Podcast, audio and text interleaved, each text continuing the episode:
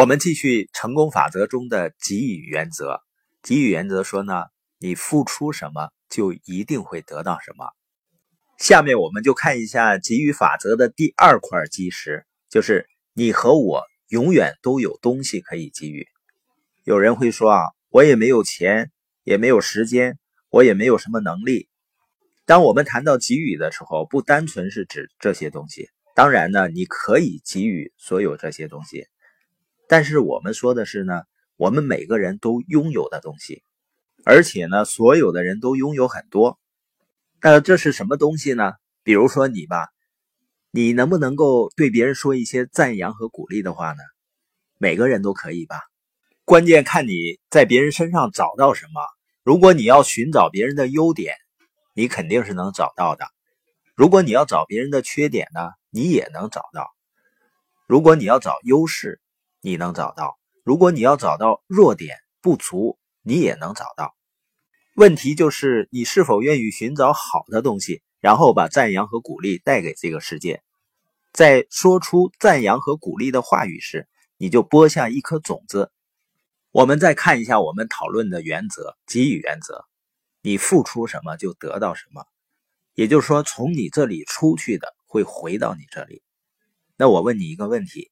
你希望别人批评你、轻视你、贬低你，还是希望别人鼓励你、提升你呢？这个回答是很明显的。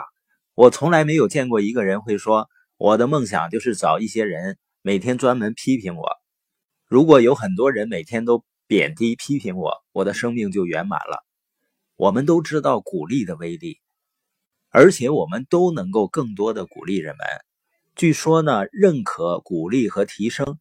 比金钱更能使人们努力工作，所以如果我们知道鼓励的威力，我们知道他回到我们这里的时候感觉有多么好，那我们怎么样才能让他回到我们这里呢？让他回来的唯一办法就是我们首先要播下种子，让庄稼成长，我们才能收割鼓励，才会回到我们这里来。所以你要赞扬和鼓励别人，因为这确实能够帮助人们，能够给他们力量。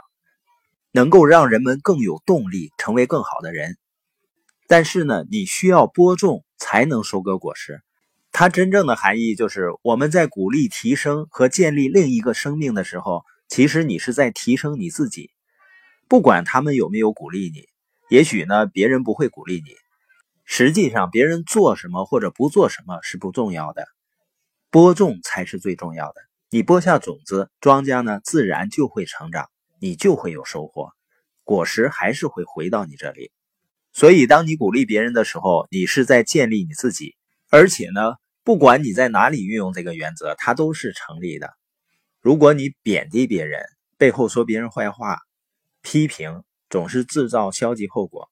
如果你试图拖人们后腿，你也会播下种子，他们会把这些东西原原本本的带回给你。所以每次你批评别人的时候，你就是在破坏自己。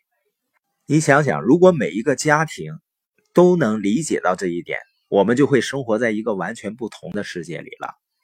有的时候呢，人们贬低批评别人是因为嫉妒，嫉妒呢是一个人心灵的癌症，它让这个人呢已经看不到任何的别人的优点。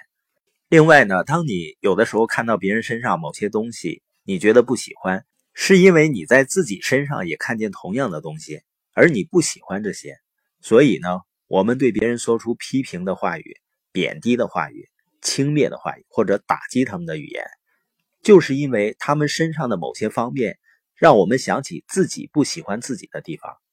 我们在他们生活中播下破坏的种子，而这些种子呢，会回到我们这里，在我们破坏别人的时候，也破坏了我们自己。有的人呢，甚至在贬低别人的过程中呢，获得一种良好的自我感觉。实际上呢，就即使别人很差，也并不代表你就很好。当然呢，在金钱方面的给予呢，也符合这个法则，就是你给予什么就会得到什么。那接下来九十天呢，有一个挑战，就是完全消除你对你最恨的那个人的所有批评。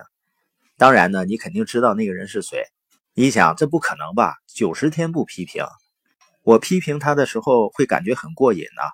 有一个女士说，如果我不告诉我的丈夫他做错了什么，我怎么指望他能把事情做对呢？还有一位先生说：“我心里想着批评他行吗？”也有的人说：“我可不可以把批评都存起来，忍耐九十天，然后呢，在第九十一天来个总爆发？”这些都不行，要在连续九十天之内消除所有的批评，只看好的方面，把鼓励和赞扬带给人们。那如果我只有一天违反了怎么办呢？从头开始。我连续做了三十天才违反怎么办呢？从头开始。连续做了八十九天才违反怎么办呢？还是从头开始。要在连续九十天之内完全消除批评，只看好的方面，只把赞扬带给别人，这会完全改变你的生命。这会改变周围的人吗？有可能吧。但是你没有责任去改变别人。这个世界上大部分痛苦和无奈都源自于。你希望改变别人，你和我的责任就是通过把赞扬带给世界，而改变我们自己的生命。